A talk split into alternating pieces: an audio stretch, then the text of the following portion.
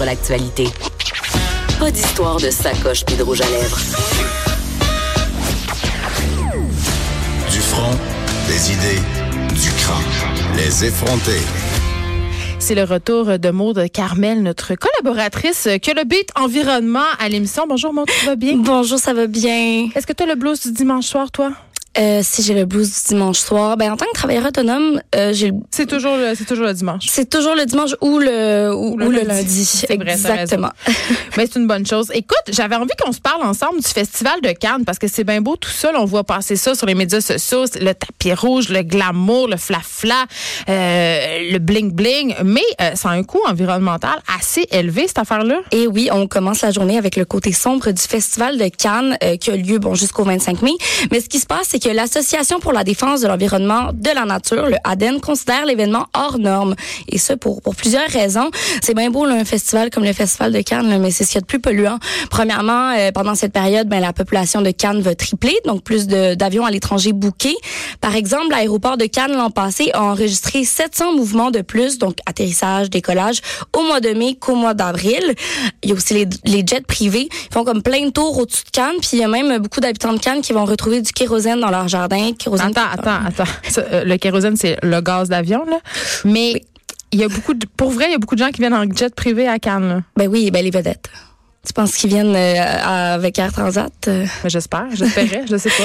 Non, en jet privé. Et voilà, Euh, il y a aussi les yachts. Hein. Les yachts, oui, c'est là pour show off, par exemple, sur la croisette dans, dans la mer. là, Tu sais que j'ai déjà travaillé Cannes. sur un yacht pendant le festival de Cannes. J'ai servi des breuvages. C'est-tu vrai? Est-ce que J'ai participé à la euh, destruction de la planète. Bien sûr, euh, les moteurs euh, sont toujours en marche parce qu'il faut maintenir la climatisation et tout. Exactement, l'électricité. Donc voilà, donc euh, Geneviève l'a vécu. Euh, il faut que J'ai contribué à la destruction. contribuer. Il va falloir que tu sortes de l'émission. Les crédits carbone. Oui. Vite. Non, c'est super polluant un yacht là. Tu, l'as vu plus que moi, mais en effet, show off ça a un coût. Euh, on s'en attend pas, mais les feux d'artifice pendant leur explosion, ça émet une pollution lumineuse, c'est-à-dire une pollution de particules fines euh, qui va tomber dans la mer, parce que dans le fond, euh, les feux d'artifice c'est beau, mais c'est bien, c'est plein de produits Je suis chimiques. tellement là. contente que tu dis ça, Maud Carmel, parce que je fais chaque année ma petite sortie contre les feux d'artifice Ah euh, ouais? à Montréal. Je déteste ça. Je trouve que c'est de la pollution lumineuse, sonore, et je trouve que c'est de l'argent littéralement et vraiment là, qui part en fumée. Je comprends, je ne comprends pas. Mais ça, ça dévie le trajet des oiseaux, euh, le- la baie de Cannes ou par exemple le ça pour nous entertainer, Oui. pour nous divertir. Ça Exactement. De l'ammoniac ou de l'aluminium dans les océans juste pour un petit peu de couleur Parce que dans ça ciel. retombe, là. Ça retombe dans, dans la mer, là, au-dessus de la baie de Cannes, au-dessus du fleuve Saint-Laurent. Bref, ça, on s'y attend pas, mais c'est la réalité. Il y a aussi l'envers du fameux tapis rouge. Ah, ben là. Ouais, derrière cet artefact glamour se cache un énorme secret. S'il est toujours écarlate, euh, c'est parce qu'il est changé trois, quatre fois par jour. Non, non, tu me niaises. Ouais, cet énorme tapis là, puis c'est 10 jours à peu près le festival de Cannes, donc euh, 40 énormes tapis qui vont se ramasser au dépotoir. On va pas on prend pas le temps de le laver. Non, on a autre chose à faire, genre euh, faire le party. Puis euh, Jette. ils vont jeter. Ouais, euh, il y avait un reportage en 2013, on voyait à vol d'oiseau par exemple un, euh, un site d'enfouissement où est-ce qu'il y avait plein de tapis rouges. J'ai pensé à toi hier, Maude, parce que j'ai écouté euh, la série sur Netflix sept jours avant. Euh, Mm. Et on, c'était le sept jours avant le défilé de Chanel. Et là, on voyait la construction du décor au Grand Palais. C'était des arches de bois. En tout cas, puis je me disais, mais ces décors-là, ils vont où après? Ils vont être détruits. Ils, ils les jettent. Mais en, en général, le, le ben, c'est ça. En fait, c'est que euh, tous les types de tapis rouges sont, sont jetés en général. Ben, le, le, le cinéma est pollué en général. là. Mais le tapis rouge du gala artiste est jeté. Et jeté aussi, ça. Ah, on dirait que j'osais, j'osais pas le dire. Ben, moi, je l'ai dit. Et oui, ben c'est parce qu'on n'a comme pas de machine à laver euh, à l'intérieur de ce genre de d'édifice-là, pas loin. On dirait que ça, fait pas partie des ça pour que les options. vedettes puissent poser pour nous, pour notre le plaisir de nos yeux. En effet. Donc, il y a ça, mais c'est aussi justement les vedettes sont polluantes, là, leurs caprices sont polluants. On va leur acheter plein de fleurs, mais c'est pas ces fleurs-là qui aiment. Puis bon, l'industrie de la fleur est quand même polluante. Là, ça, je pourrais y revenir une autre fois, mais euh, où on va penser qu'ils vont vouloir tel type de nourriture, mais c'est pas ça qu'ils vont vouloir. On va décorer la suite de telle façon. Finalement, c'est pas ça qu'on va vouloir. Donc, euh, beaucoup, beaucoup de, de, de gaspillage lié aux vedettes, malheureusement. Et oui, les vedettes Geneviève, c'est polluant. Les vedettes, c'est polluant. oui. Même si elles signent le pacte. Ben, même si, oui, ben, c'est sûr qu'en France, euh, au Festival de Cannes, c'est comme décuplé, mais euh, disons que le Festival de Cannes, c'est pas l'apologie de la simplicité volontaire. Je pense il y a la nourriture aussi. Il y a la nourriture, en effet, parce que, ben, pas juste par euh, les vedettes, mais les festivaliers, que ce soit des kilos de nourriture jetés par les traiteurs. Parce qu'il y a des parties, là. Qui dit Festival de Cannes dit, dit party, dit nourriture, dit abondance. Oui, exactement. Dit plastique, paille. Exactement. Ben, dit, dit excès, dit surconsommation. Donc, kilos de nourriture, d'alcool jeté, euh, beaucoup de contenants à usage unique, des serviettes, des verres en plastique.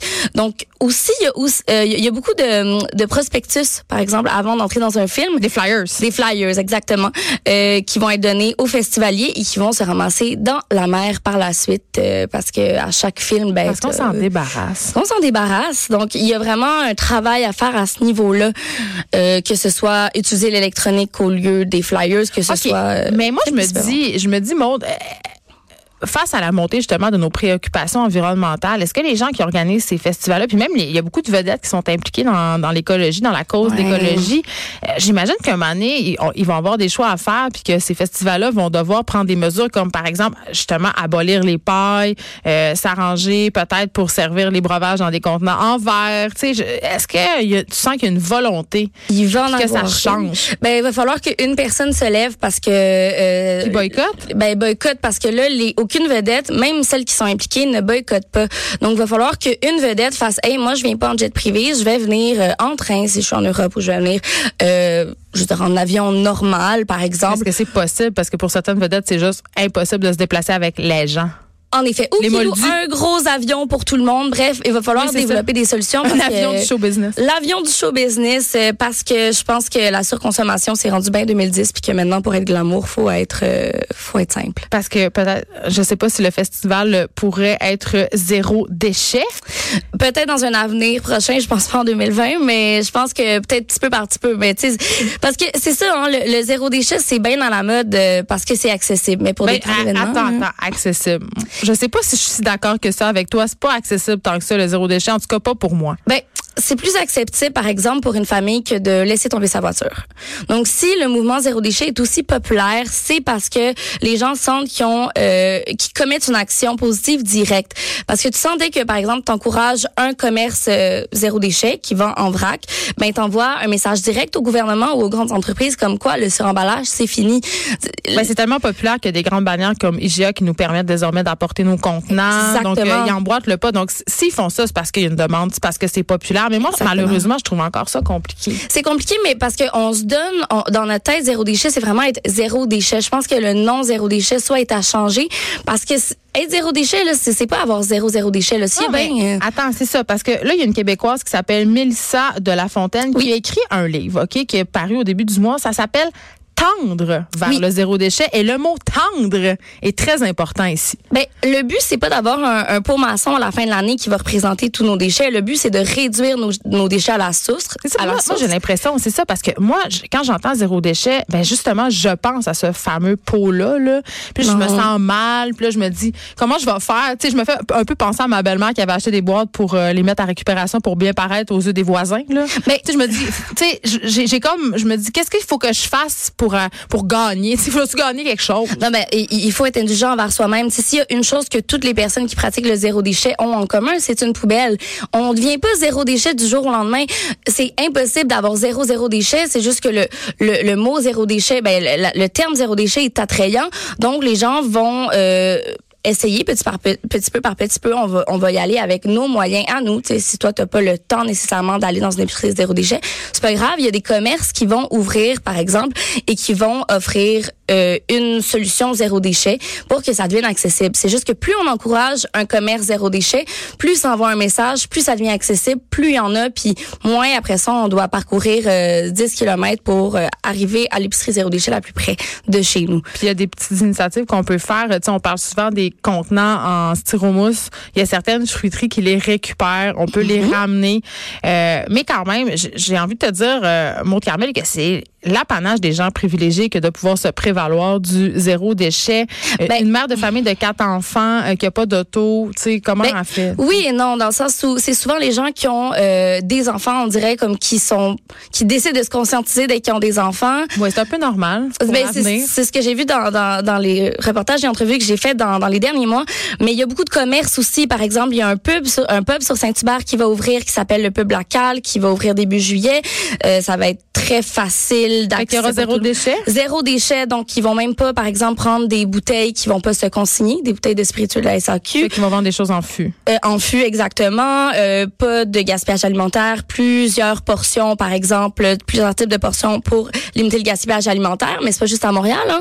À Sherbrooke, il y a une crèmerie qui s'appelle AMS qui est rendue zéro déchet et depuis qu'il est rendu zéro déchet, leur chiffre d'affaires ne cesse d'augmenter.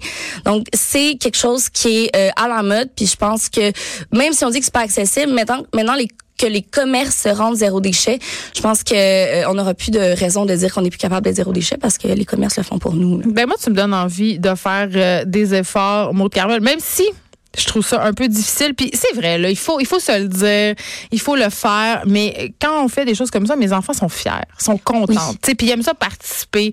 Mais toi, est-ce que tu en as des initiatives zéro déchet? Parce que j'ai envie que nos auditeurs ils viennent nous l'écrire sur la page des effrontés. Si vous avez des initiatives zéro Oui. déchet, qu'est-ce que vous faites, vous, pour essayer un peu de réduire euh, vos sacs à vidange? Parce que moi, ça n'a pas de bon sens. Là, si je fais pas attention avec trois enfants, je me ramasse à quatre sacs à vidange au fil de la semaine. Donc, venez nous l'écrire ce que vous faites pour aider l'environnement. Merci, Maude Carmel, d'avoir été avec nous. C'est toujours le fun. Tu nous donnes des petits trucs. Oui. Et nous, on se retrouve demain de 9 à 10.